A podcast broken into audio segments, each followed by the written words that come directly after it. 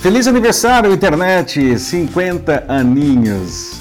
Muita gente acha que a internet, que está intimamente ligada a todo tipo de modernidade digital, é um invento bem mais recente, mas não é não, já é uma tiazinha de 50 anos e é um legítimo filhote da Guerra Fria.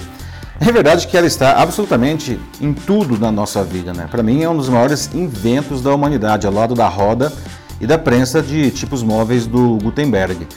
Mas afinal de contas, como a internet chegou a essa completa onipresença? Né? Para onde isso tudo vai? Vem comigo que eu vou ajudar você a responder isso e também contar um monte de curiosidades sobre a mãe de todas as redes. Eu sou Paulo Silvestre, consultor de mídia, cultura e transformação digital, e essa é mais uma pílula de cultura digital para começarmos bem a semana, disponível em vídeo e em podcast. A internet completa seus 50 anos nessa terça agora, né? Ela foi lançada no dia 29 de outubro de 1969. Apesar de muita gente ainda a confundir com a World Wide Web, que são as páginas com texto, imagens e vídeos que a gente navega pelos links usando o Chrome, o Firefox, o Safari e outros navegadores. Né? Mas a web é só mais um dos incontáveis serviços que rodam em cima da internet. A internet mesmo é essencialmente uma rede de computadores de alcance global, mas é uma rede tão bem concebida que literalmente mudou o mundo. Para entender como ela surgiu, a gente precisa entender como que era o mundo naquela época. A Guerra Fria atingia o seu ápice. Né? Os Estados Unidos e a finada União Soviética expandiam sua zona de influência pelo mundo inteiro. Aqui na América do Sul, a gente vivia ditaduras militares em todo lugar, patrocinadas pelos Estados Unidos, inclusive aqui no Brasil. E Cuba era um encrave socialista na América Latina. A Europa estava dividida entre os países da OTAN, liderada pelos Estados Unidos, e pelo Pacto de Varsóvia da União Soviética. A Alemanha havia sido dividida entre essas duas potências com o fim da Segunda Guerra Mundial, e sua capital Berlim estava literalmente rasgada ao meio pelo infame Muro de Berlim. A crise dos mísseis de Cuba era um incidente recente, né, de 1962, e os dois países aumentavam rapidamente seus arsenais nucleares com ogivas cada vez mais poderosas e mísseis de alcance cada vez maior. Cada lado já era capaz de destruir o planeta inteiro hum, com o seu poderio bélico. A Guerra do Vietnã, que durou de 1955 a 1975 e tinha o Sul apoiado pelos Estados Unidos e o Norte pela União Soviética, era uma ferida aberta nos corações da América. O confronto extrapolou até os limites do planeta. O soviético Yuri Gagarin foi o primeiro homem a viajar pelo espaço em 1961. E os Estados Unidos responderam com Neil Armstrong como o primeiro homem a pisar na Lua em 1969. Ou seja, era um mundo em constante tensão e disputa entre os países capitalistas e socialistas.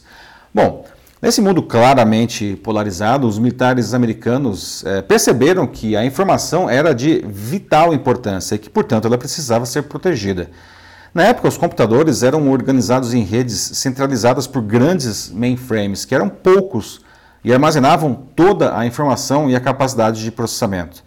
Os militares temiam que, se esses mainframes fossem destruídos em um ataque nuclear soviético, e isso era algo relativamente simples de ser feito, toda a informação poderia ser perdida. Solicitaram então a criação de uma rede de computadores em que tudo que estivesse ligado nela fosse ao mesmo tempo um servidor e um cliente. A informação seria, portanto, distribuída por toda essa rede. Dessa forma, mesmo que alguns pontos dela fossem destruídos, a informação estaria preservada, ou pelo menos a maior parte dela.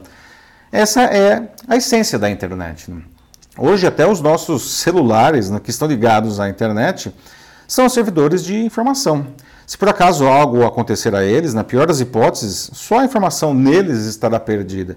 Aliás, se a gente tiver serviços na nuvem como o iCloud, Google Drive, OneDrive, Dropbox, nem isso vai se perder. Essa característica descentralizada é algo prosaico nas redes de computadores atuais, né? mas nos anos 1960 isso era algo totalmente revolucionário. Tanto que uma das empresas que participaram da licitação para criar o que seria a internet foi a IBM. E a gigante dos computadores acabou desistindo, dizendo que uma rede como aquela jamais poderia ser construída. É, pois é, não? frases que nunca deveriam ter sido ditas, né? No final das contas, quem assumiu o desenvolvimento foram as equipes da UCLA, que é a Universidade da Califórnia em Los Angeles, e do Stanford Research Institute, isso lá no ano de 1968. Tá? A rede foi ao ar conectando os laboratórios dos dois centros de pesquisa que ficam mais ou menos uns 600 quilômetros de distância um do outro. No começo, seu nome era ARPANET, ou seja, a rede da ARPA.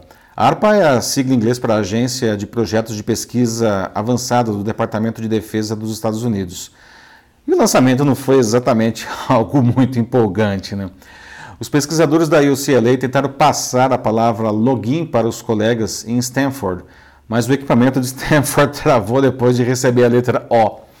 Mas acreditem, o mundo começou a mudar de maneira dramática naquele momento. Outras universidades americanas começaram a se conectar à rede na década de 1970 e 1982. A Coreia do Sul foi o segundo país do mundo a se conectar à rede, seguida pelo Japão em 1984. No mesmo ano, os primeiros centros de pesquisa europeus também entraram, começando pelo CERN, da Organização Europeia para a Pesquisa Nuclear. O CERN, aliás, é o berço da World Wide Web, que foi criada por um dos seus pesquisadores na época, o físico inglês Tim Berners-Lee, e liberada em 1991. Com toda essa internacionalização, já não dava mais para continuar chamando a rede de ARPANET. Né? Surgiu então o termo internet. Não há consenso sobre a data exata em que a internet moderna surgiu, mas foi nessa época de expansão internacional nos anos 1980. No Brasil, ela chegou em 1988. Mas até 1993, a internet era uma rede incrível que oferecia apenas uns poucos serviços muito toscos a um grupo limitado de universidades e alguns militares e governos. Né? Apenas naquele ano ela foi aberta ao público, mas ainda de uma maneira bastante tímida. Bom, mas o crescimento foi explosivo de, de lá para cá. Né? Hoje, quase metade da população mundial se conecta à internet. Milhões de empresas oferecem seus serviços na rede e muitos deles definitivamente mudaram a nossa vida. Só para citar alguns nomes: Google, Apple, Amazon, Microsoft, Facebook. Você imagina a sua vida hoje sem os serviços dessas empresas? Pois eles rodam totalmente sobre a internet.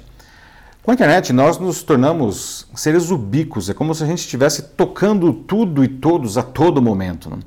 Mudou a nossa maneira de nos comunicar, de trabalhar, de estudar, de nos divertir, de comprar, de nos locomover, até de paquerar.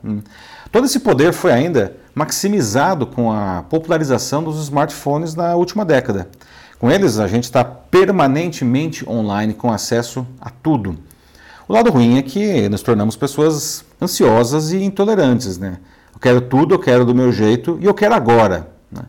É verdade que a maioria dessas inovações vem das megacorporações que eu acabei de citar, mas é possível sim criar algo incrível aí no seu quarto, se duvidar, se você tiver uma ideia inovadora e o domínio da tecnologia. E de repente, talvez milhões de pessoas espalhadas pelo mundo vão começar a usar o seu produto. A internet é algo que surgiu como uma rede de computadores encomendada por militares, permite hoje que jovens subvertam modelos de negócios consolidados há décadas. Né? E novas tecnologias como machine learning, big data, blockchain, internet das coisas ampliam exponencialmente as possibilidades. Nossas empresas, nossas casas e, de certa forma, até os nossos corpos estarão totalmente ligados à internet muito em breve. O único limite é a imaginação. Infelizmente, tudo e todos estarem conectados a uma rede também abre algumas questões sombrias. Né? Com isso, empresas e governos sabem muitíssimo sobre todos nós. A gente está sendo continuamente monitorado, espionado e manipulado. Por isso, a gente precisa entender ao máximo como a internet funciona e quais as mudanças culturais que ela nos traz. Dessa forma, a gente vai usar melhor tudo o que, esta, é, o que a rede nos oferece, certo? E de uma maneira muito mais segura. Pois a internet é uma coisa incrível que mudou até a fisiologia do nosso cérebro. Nós somos hoje pessoas melhores graças a ela. É isso aí, meus amigos. Então, vamos falar sobre como a sua empresa ou instituição ah, pode tirar ainda mais proveito da internet, qualquer que seja o seu segmento. Só mandar uma mensagem aqui para mim e vai ser um prazer ir conversar com vocês. Eu sou Paulo Silvestre, consultor de mídia, cultura e transformação digital. Um fraternal abraço. Tchau.